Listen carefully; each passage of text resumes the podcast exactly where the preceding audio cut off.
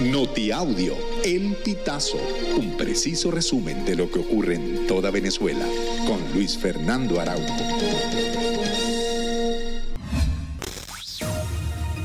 Amigos, bienvenidos a una nueva emisión del Notiaudio El Pitazo. A continuación, las informaciones más destacadas.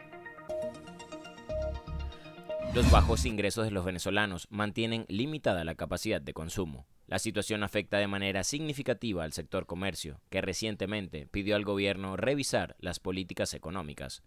El economista Douglas Ramírez señaló El Pitazo que la ausencia de políticas económicas claras no permite dinamizar la economía ni promover las inversiones, mientras que las restricciones económicas, sobre todo para los trabajadores, son graves.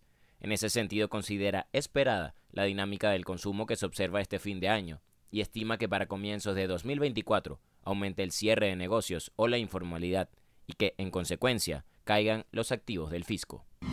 El Instituto Venezolano de los Seguros Sociales informó por medio de redes sociales que los pensionados recibirán el monto correspondiente al mes de enero, este miércoles 20 de diciembre.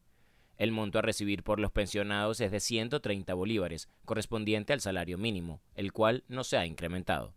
Además, el instituto invitó a los pensionados a utilizar la banca electrónica.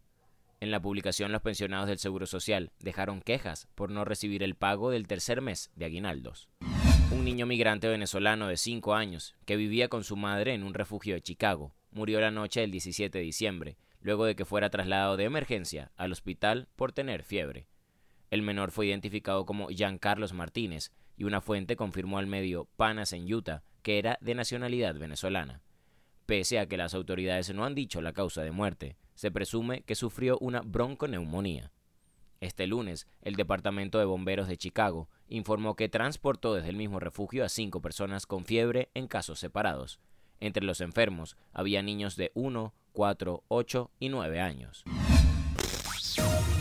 Amigos, y hasta acá llegamos con esta emisión del Notiaudio El Pitazo. Recuerda serte super aliado para mantener vivo el periodismo independiente en Venezuela.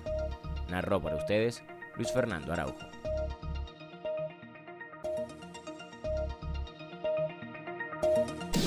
Estas informaciones puedes ampliarlas en nuestra página web elpitazo.net.